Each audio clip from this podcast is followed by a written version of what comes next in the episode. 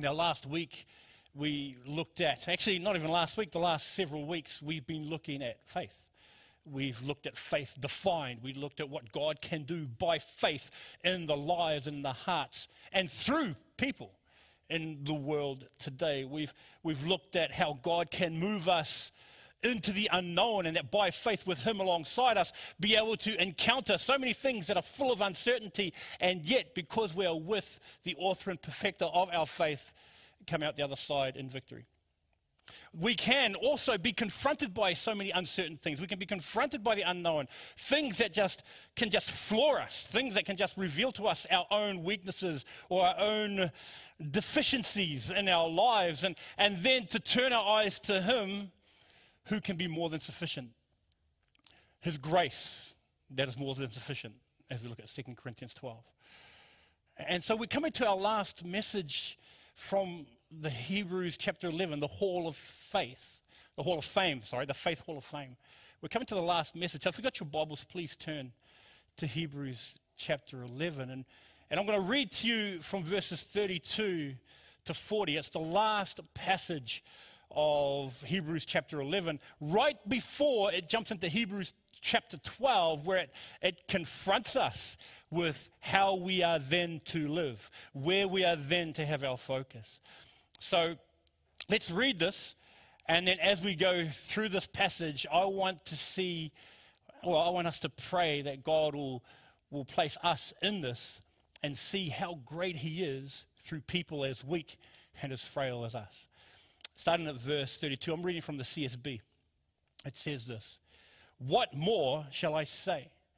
I do not have time to tell about Gideon, Barak, Samson, and Jephthah, about David and Samuel and the prophets who through faith conquered kingdoms administered justice, and gained what was promised, who shut the mouths of lions, quenched the fury of the flames, and escaped the edge of the sword, whose weakness was turned to strength, and who became powerful in battle and routed foreign armies. Women received back their dead, raised to life again. There were others who were tortured, refusing to be released so that they might gain an even better resurrection. Some faced jeers and flogging and even chains and imprisonment. They were put to death by stoning. They were sawn in two. They were killed by the sword. They went about in sheepskins and goatskins. They were destitute, persecuted and ill treated. The world was not worthy of them. They wandered in deserts and mountains, living in caves and in holes in the ground. Verse 39 All these were approved through their faith, but they did not receive what was promised, since God had provided something better for us, so that they would not be made perfect without us. Um, on Friday, I was teaching at a scripture lesson in, in the local high school, and I was looking at Habakkuk. And we're looking at how the prophets were people that went against the flow. They went against the flow. When everyone's walking one way, you have a man or woman of God that went against the flow. And I said this I said, when you go against the flow, it's not easy. When you go against the flow, there's resistance. When you go against the flow, there is persecution. When you go against the flow, there's harassment. Why? Because you're standing upon the word of God, which is in direct contradiction to what a lot of the world promotes today. We live to a standard, to a set of values, and we, by faith, trust in what our God has to say. We trust in His promises. Because in the past 31 verses, we've been given a detailed explanation of what happens when one walks by faith and what God can do in and with and through people who by faith trust in Him.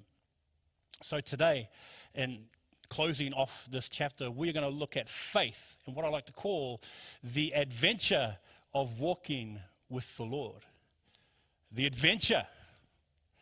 I don't know what adventures you've been on in life. I don't know what things have happened in your life, but I do know this walking with the Lord by faith is one of the scariest, but also one of the most exciting things that can happen to you. So let's pray and let's ask the Lord to reveal to us the truths of Scripture this morning. Heavenly Father, we thank you. Thank you that you have called us out of darkness and into your marvelous light. Thank you that by your Son you have given us the chance to be made right with you. That in his death we can have our sin forgiven. That in his resurrection we can have our destiny secured. And I pray that this morning you might talk to us through the scriptures and reveal to us the sheer magnificence, the glory, and the greatness of your love to us who are so undeserving. Please teach us now. In Jesus' name, amen. One of my favorite verses in the Bible is Joshua chapter 3, verse 5. I've quoted it many a time. But it's right before they go into the promised land. They're confronted by the Jordan. And, and as they are standing there, God speaks to Joshua and says this He says, Sanctify yourselves, for tomorrow the Lord will do wonders among you. Sanctify yourselves, that's from the New King James.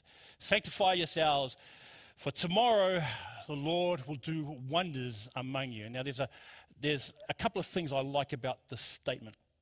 And what it does is actually, it references the mutual responsibility that we have in our relationship with God. It's like with any relationship. We've, we've had the guaranteed five months of Brad and Cass. And that when they sat there with the I do's, they had the, the mutual responsibility of how they, by faith, devote themselves to each other. That you will be faithful to me and that I will be faithful to you. All through our lives, we must demonstrate an act of faith by trusting those that are around us. By trusting people on the road when we drive, by trusting that our employers will pay us on time, by trusting that our neighbors won't rob us in the evening. We must live by faith continually. And I like this description involved here because it's the responsibility of Israel as well as the responsibility of God reflected in Joshua chapter 3, verse 5, that he is the God of wonders, as referred to in Deuteronomy 4, verse, verse 34. He's the God of wonders who plans in Psalm, chapter, Psalm 40, verse 5, and moves on behalf of his people in Joel chapter 2, verse 26. See, he desires to test, to plan, and to move in our lives too. But it's not one sided. It is not one sided. Like the call of Abraham in Genesis chapter 12, who was told to get up and move, he would not experience the, the fullness of God's promise until he did what? Until he got up and moved. So, too, when you look at Moses and the, and, and the 10th plague with the, the, the killing of the firstborn, they had to actually kill a innocent lamb and put the blood on the doorposts and the lintel but they had to actually do that. God gave the promise god gave the instruction but it involved them actually responding to that and doing what was asked of him. So too like with joshua and the crossing of the jordan he is told to step into the jordan and then god will move. There's this mutual responsibility that takes place in the journey that we have in the adventure that we take with the lord. Israel had their part to play to receive the wonders of God. They were to sanctify themselves. And what I think is really quite exciting is with them, as God instructed, they followed the instruction. As God said, they obeyed. As God moved, they responded. As God gave a promise, it resulted in them winning in victory. And this mutual, mutual interaction I speak of with God and Israel is the same mutual interaction that is involved with us as well. Now, let me clarify something. I'm not talking about salvation. I'm not talking about our salvation from sin. That is God and God alone. This is talking about sanctification, how we as his people live. You see, our salvation from sin is all of him.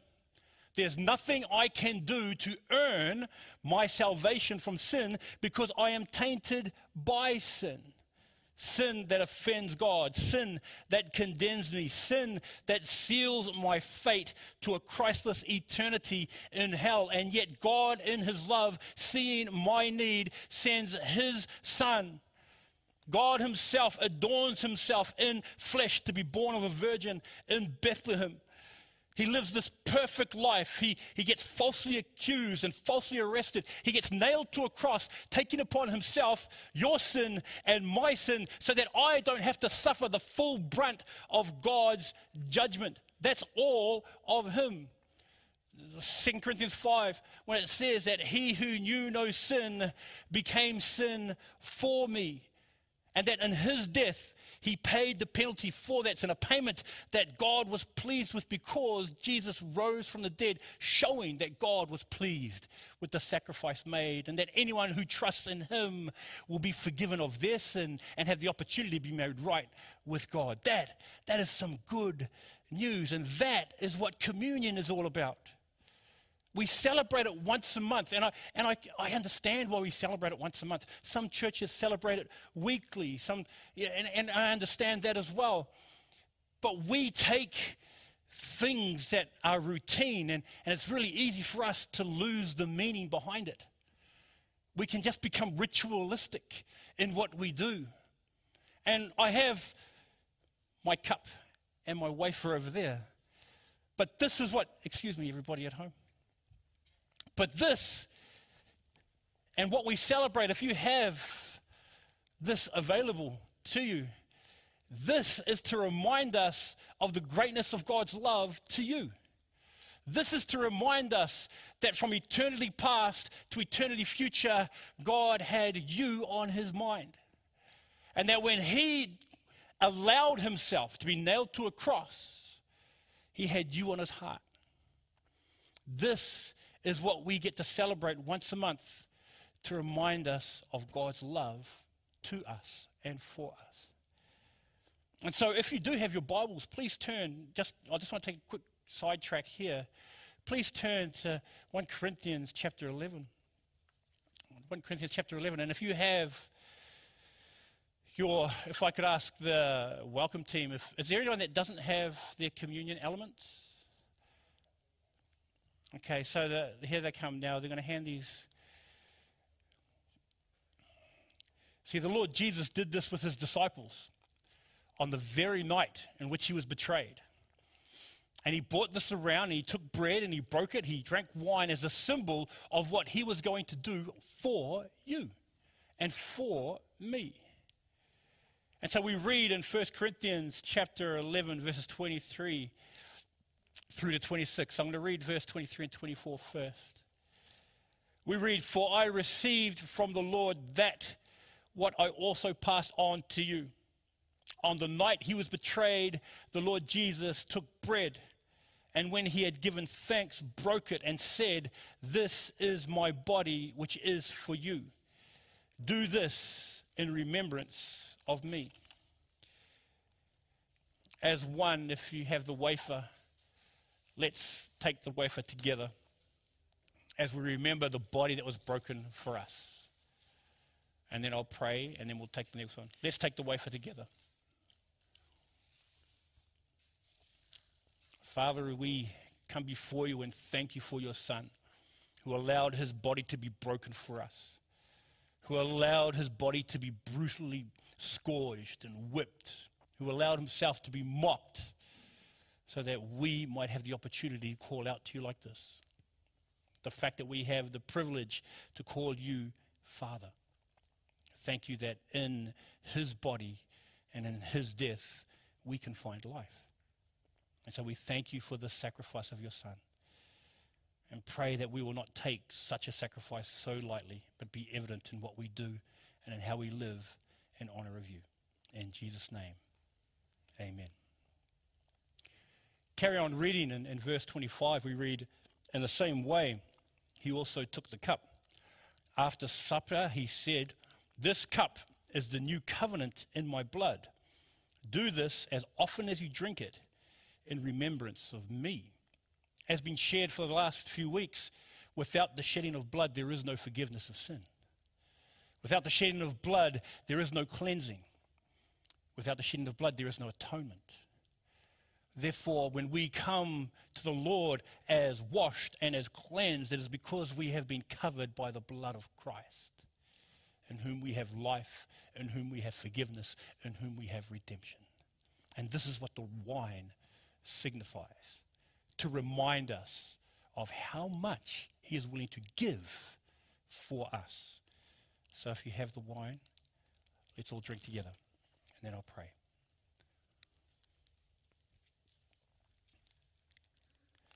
Thank you so much, Lord Jesus, for shedding your blood. Thank you so much that in your willing sacrifice we can be made as new, that we are new creations on Christ, that all things become new, and that old things have passed away. I pray that we would live in the newness of life that you purchased for us with your blood. Once again, I pray that we will not take for granted or take lightly the price that you gave. And I thank you so much that we can enter your presence even now because of the blood that was shed and the body that was broken. In Jesus' name we pray. Amen. I just want to close in verse 26. For as often as you eat this bread and drink this blood, you proclaim the Lord's death until he comes. And this is the hope that we have in Christ. The hope that it is until he comes. This, we get to celebrate communion each month or each week or whenever we celebrate it until Christ's return. That when he comes back, then we get to stop. Why? Because we are in his presence.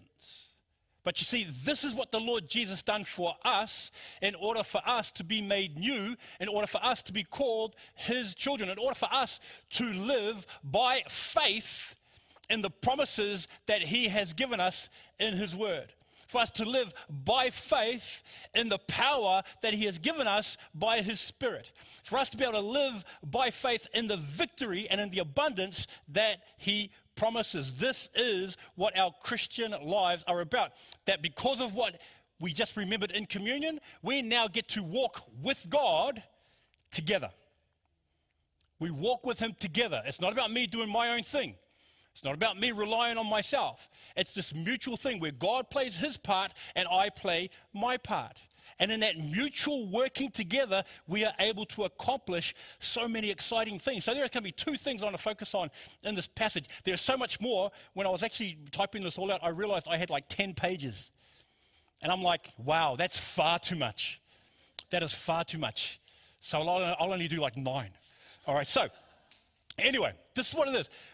I, really like this passage because I, I call it this the vessels through whom God's grace moves the vessels through whom God's grace moves. That's what makes this passage so exciting. In verse 32, we read this.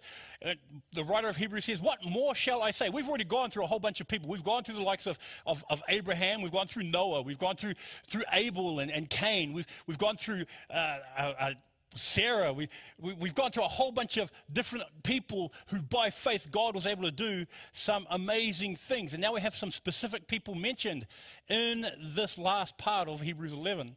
Verse 32 says, And what more shall I say? I do not have time to tell you about Gideon, Barak or Barak, Samson, and Jephthah, about David, Samuel, and the prophets. The specific people God names here are, get this, imperfect people. They are imperfect people. They are what I like to call cracked vessels that, in one way or another, accurately describe all of us to some degree. I know for sure that it describes me in so many ways. For example, Gideon, if you read in Judges chapter 6, we're not going to go back to it, but I look at Gideon. Gideon was a cautious man doing things in secret to hide food from the Midianites. Uh, Judges 6:11. He did things at night Judges 6:27. And he asked for specific signs when he laid the fleece on the ground and said, "God, if you really want me to do this, if you've given me victory, then I need you to do this for me." It's that real sort of bargaining with God, isn't it? You know, if you show me this, then I'll do that. Oh, thanks, Lord, but you know, if if you show me that, then I'll do this. As easy it is, as easy as it is to condemn Gideon's actions, I do the same. These are all things we are guilty of in our journey with the Lord. And we are cautious in the way we do things. We might be like an undercover Christian, perhaps, doing things at night so they don't stand out. We might be, we might be hiding things away in case we get found out. We might be doing those little things in the secret, hoping, hoping that if they find out, if they, if they don't find out I'm a Christian, then maybe, maybe I can be accepted in whatever it might be that somebody else is doing. Maybe we're a little bit like Gideon. But you notice something? Gideon is mentioned in the Faith Hall of Fame here. Why? Because the focus isn't the fact that he's a cautious man. The focus is what God can do through a cautious man despite his weakness. And here he is mentioned in the Faith Hall of Fame. You look at Barak. Barak, a man that doubted his divine call. He refused to go further unless God's prophet Deborah went with him. And you look at that in Judges chapter 4 and how he was granted a victory but missed out on the fullness of that victory because of that doubt. Again, another cracked vessel that reflects many of our hearts, including my own. Once again, there's, a, there's this doubt that reveals where the focus of his security lay. He, he was basing his security on the fact that he was accompanied by Deborah as opposed to of trusting in God's word and what God had already promised him. But isn't that not like us? Isn't that not like us where we'll sit down and say, Well, I will do something unless? Isn't that not like us where we put conditions on what God has promised us, promised us in His Word when He says things like, I will supply all your need according to my riches and glory in Christ Jesus in Philippians? And what do we do? Well, Lord, but I know you promised this, could you do this for me? Can this happen and fall into place for me before I step out by faith? And yes, we might, we might partake of a victory. We might experience God's blessing in those things, but we will miss out on the fullness of seeing God work completely because we've had our reliance on what man would do. Or you look at Samson. Samson. Oh, Samson. I, I, look, this is. I think of all the people that are referenced here, Samson attitude wise, is very similar to me. Not that I have long hair, you, you can see that for yourself. But in Judges chapter 13, verse 16, we have a man governed by his lusts. A man governed by his desires. How many times have you heard? How many times have you done something and you've been governed by this one phrase, I'll do it when I feel like it? This is Samson. I don't feel like it. Don't worry about it. We're not called to be doing things judged by our feelings. Man, if we, if we only ever did what we felt like, we would never go to work. If we only did what we felt like, we would never do the dishes. We wouldn't do anything around the house. We wouldn't do anything. Why? Because I don't feel like it. Man, the times that I saw my parents get up and do things that they didn't feel like for the benefit of us as their kids. I, I, look at our aunties and uncles within our church who have done so many things for us. When I look around and I see this generation here, and I see, wow, I look at all these people and what your parents have done for you, even when they didn't feel like it. Why? Because of their love for you, because they saw the bigger picture. This is Samson. This is Samson. And we do so many things because we don't feel like it. But what's sad is we take that same mentality in our journey with Jesus. He calls us to live by faith, to step out by faith and see what God will do. And you know what we do? We're like, ah, I don't feel like it. It's too hard. Maybe tomorrow. Do er you like my step? But isn't that us? That, that is us. And we miss out the. See, this idea of, of how we feel is starting to take it's starting to take sort of a, a, prevalent position within the Church of Jesus Christ. Of how we feel, it's starting to take prevalent position in how we do our quiet times and how we conduct ourselves in our relationships. How we feel is starting to be the number one thing, and it's evident today when you look at society. In society today, everything is about, well, it doesn't make me feel comfortable. Look, this is a safe space. I, I, this is a safe space where we have the opportunity to be who we are in Christ, to be who we are in all our failings and all our weaknesses, which is what we're looking at here. I mean, you read in Romans chapter 7, Paul lists, Paul lists the struggles that he would go through. Oh, the things I want to do, I don't. And the things I don't want to do, yeah, I do. And he's wrestling with this himself, so it's not new. But if the one place, the one place we should be comfortable to allow people to see us in all our weaknesses and in all our failings, it should be here. It has to be here. But you know why we don't? Because, like Samson, we don't feel like it. But get this, get this. Samson is recorded in the Faith Hall of Fame. Once again, not because of him and what governed him, but what God could do through him. Look at Jephthah. This guy was an outcast and, and, a, and a leader of rebels in Judges 11. Uh, he, once again, sought to strike a deal. He was one, instead of trusting him, he was one that says, if you do this, then I'll do that. Which reveals to me Jeff, Jephthah's view of God, that it was very limited. He had a very limited view of God, and, and he wasn't able to see to the fullest what God was desiring to work in and through him. And yet, once again, he is mentioned in the Faith Hall of Fame. I want to sort of get moving here. You look at David, and David that was lifted as a man after God's own heart, yet you read in 2 Samuel chapter 11 how he wanted what he wanted rather than what God wanted. When he, instead of being out leading the, his nation into battle, he was standing on his balcony looking out at the night sky where he sees a woman on a roof, naked, having a bath, and he went, I want that.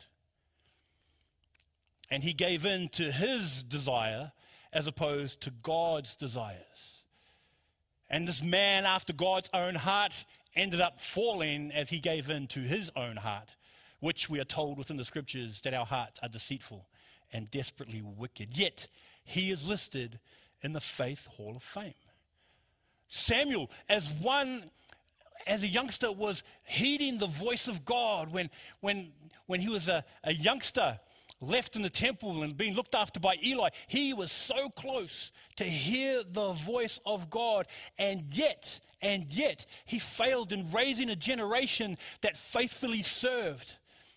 When you look at his sons and, and how they burned forbidden fire, there's a legacy of, of 1 Samuel chapter 8, verses 1 to 3. You, you read about how his sons failed, how they took the opportunity and they used it to make money. Their position as being within the temple, as being priests, and how they abuse that to make money, to, to, to please themselves. And his failure as a father, and when he raised the next generation and when they fell short. Like I said last week, we want our kids raised a certain way, then it's up to us. We want our kids raised up in, in the ways of God, then it's up to the parents to work in the home. And us here at the church, we have a part to play in it, but honestly, Nick, Nick can't have as much an influence on, on, say, Zach, because he only sees them once a week. It's a Sunday. The Sunday school teachers only see them once a week. You, as parents, see them every day.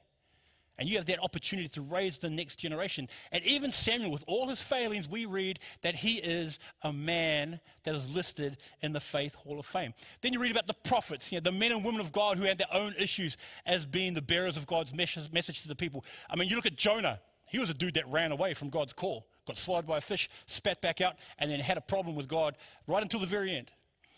You look at Jeremiah as he preached to the nation of Judah, the weeping prophet who was so burdened just, and just cried and just cried. You look at Habakkuk, who was full of questions as to why God wasn't moving. You look at these prophets who reflect you and I. These prophets who show that, that they don't have all the questions answered either. They are, they are ordinary people. They are cracked vessels, and the faults they demonstrate, the failures they reveal, the mistakes they make, never discounted them from being a part of God's big plan. It never discounted them from them being used by God to promote His kingdom, provided they were willing to bring themselves under God's word and under the Spirit's leading. Now, that was a long, long babble. But there are Gideons. I mean, we're the Gideons who lay out the fleece. We're the Baraks who are too fearful to make the Lord to take the Lord completely at His word. We're the Samsons that are governed by how we feel as opposed to what God says. We're the, the Jephthahs, we're the Davids, we're the Samuels when we try to bargain with the God who owes us nothing. Or we think we deserve a break from what we're doing because we go to church on a Sunday, or we go to a Bible study during the week, or we attend a prayer meeting once a month, or do communion. We, we think, okay, I've done this for you, God. Can you do this for me? It's not how it works. We're, we're all these people, and yet, in all of their weaknesses, God, in His grace, God, in His goodness, God, in His mercy, takes them and does amazing things. These are the works of what God's power could achieve, even through cracked vessels such as these. If you read with me, from verses 33 through to through to verse 36, we read this that these cracked vessels who through faith conquered kingdoms, administered justice, gained what was promised, who shut the mouths of lions, who quenched the fury of the flames, who escaped the edge of the sword, whose weakness was turned to strength, who became powerful in battle and routed foreign armies. Women received back their dead raised to life again. There were others who were tortured, refusing to be released so that they might gain an even better resurrection. Some faced jeers and floggings and even chains and imprisonment. God was not limited by their failures. He was not threatened by their mistakes. The plan of God had never deviated or was never in jeopardy of falling short because God, in His power, can bring about His purposes despite the cracked vessels that He uses for, uses them for. Now think about this. If God can do such amazing things through the people listed in the scriptures, with all their weaknesses, with all their failings, with all their letdowns, with all their mistakes, think about what God can do through this group of people here.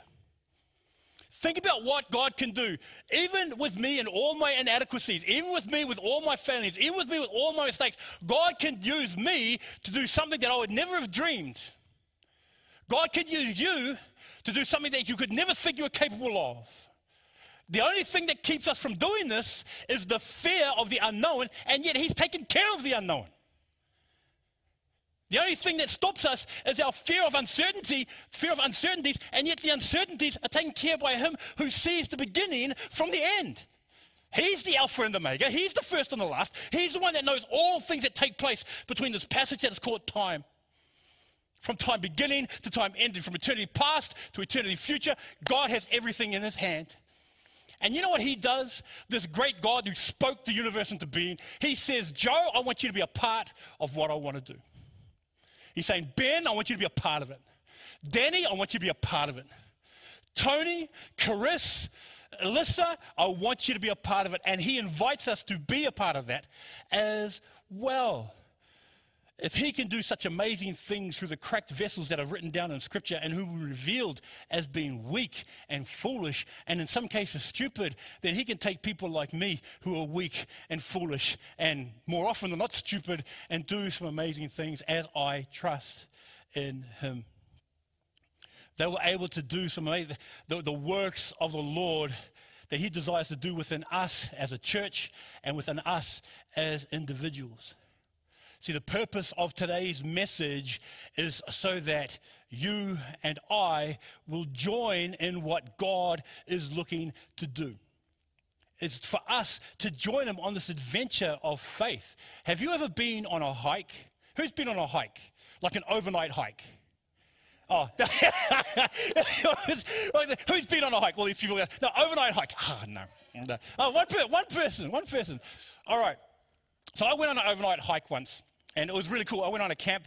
It was a, it was a, it's not a sports illustration, but it was a rugby camp.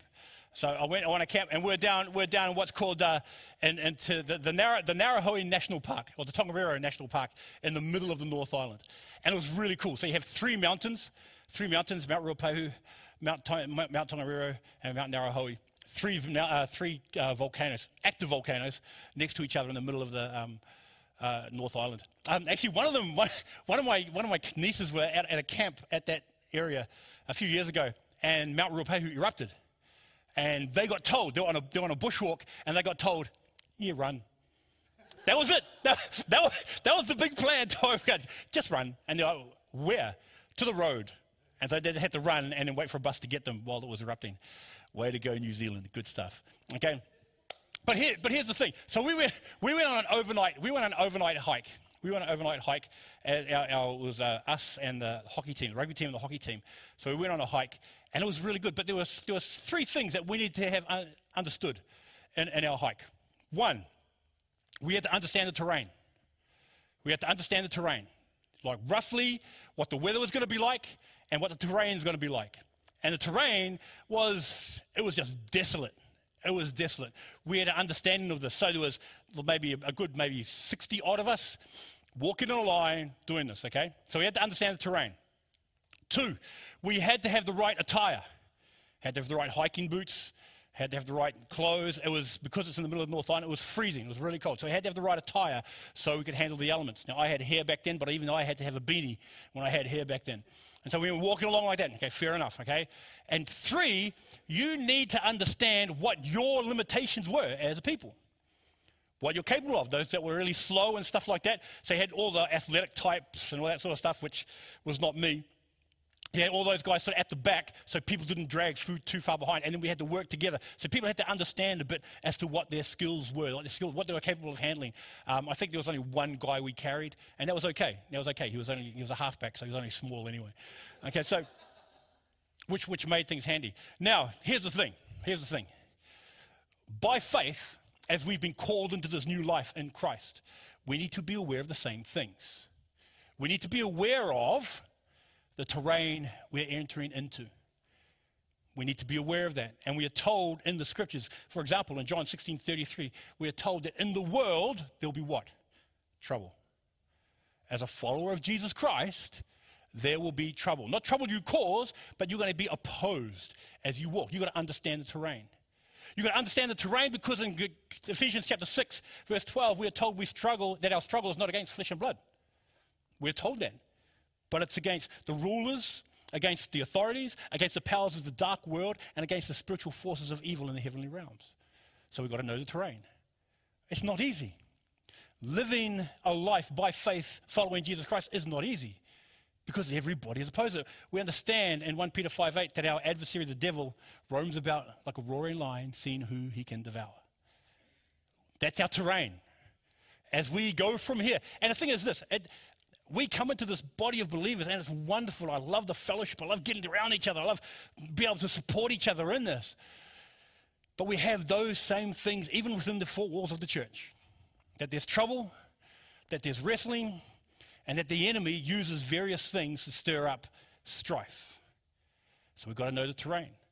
So what do we need to do? If, that, if that's what we're entering into, well then, then we have to have the right attire. You read in Ephesians chapter 6. We need to be adorned in the armor of God. Have the helmet on, have the breastplate on, have the belt on. Okay, have, have the, the, the shoes of the gospel of preparation of peace. Wield the sword of the Spirit, holding the shield of faith. And then it says this in verse 18 and in all things, prayer. Prayer. Those are adorned by prayer. That's how we, that's how, if we're going to move into that terrain, then it's best that we be wearing the right attire. I mean, I know, I know Brad, and I've seen Brad play basketball once. And does he miss shots? Yes. But he's actually, they dress right. And you know, there's so many basketballers here, and, and for those at home, I'm one of the old people that try to play basketball. But you've got to have the right attire. Attire that suits the terrain that you're going into, which means this in your home, then you prepare by adorning yourself in the armor of God, even when you're at home. That when you're at home, you don't spend all your time watching Netflix, don't spend all your time playing games, but you spend time in the Word of God. You spend time in prayer. Spend, spend time meditating on the Scriptures and heeding what God has to say.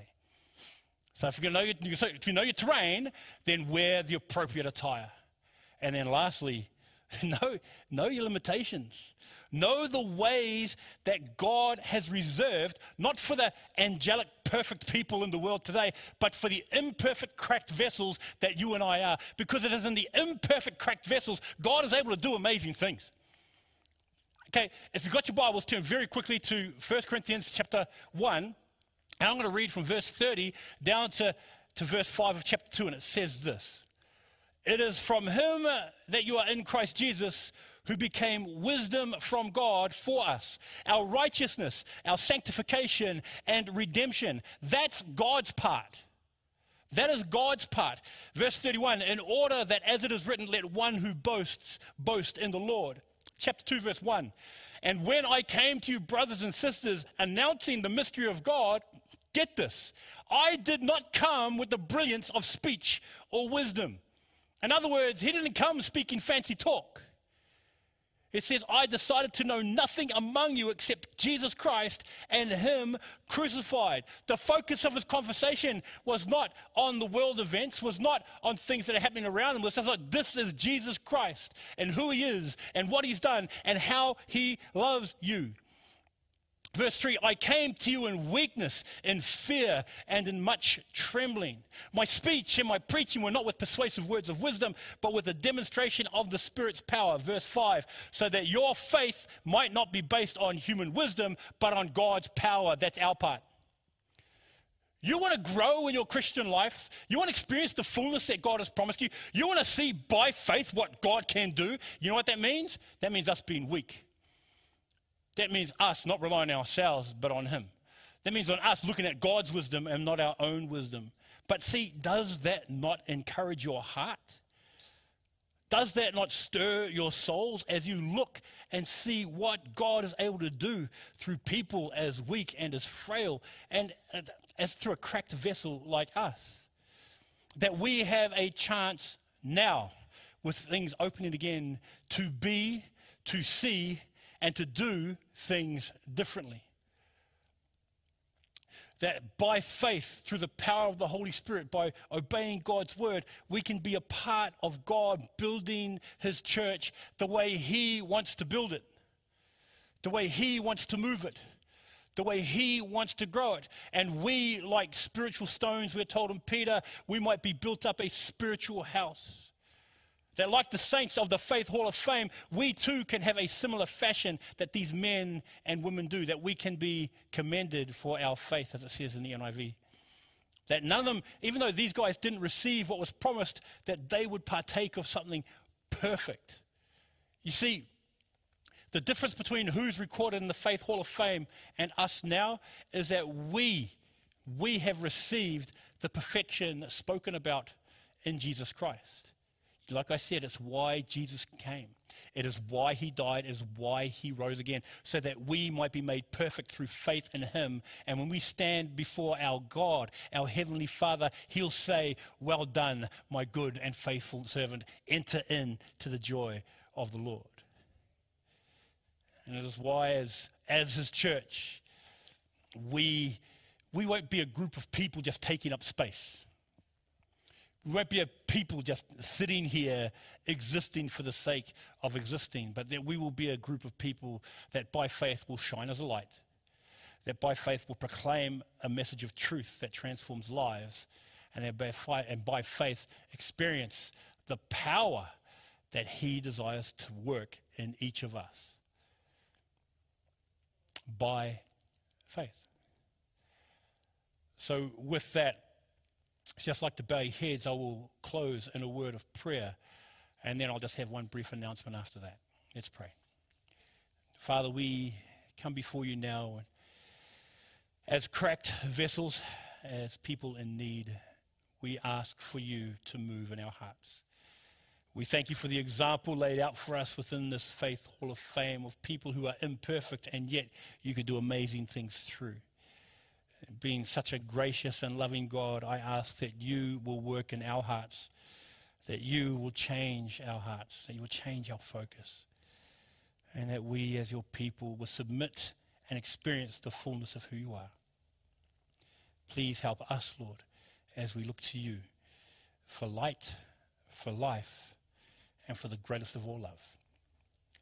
So we ask you to dismiss us now, glorify yourself through us in Jesus' mighty name. Amen.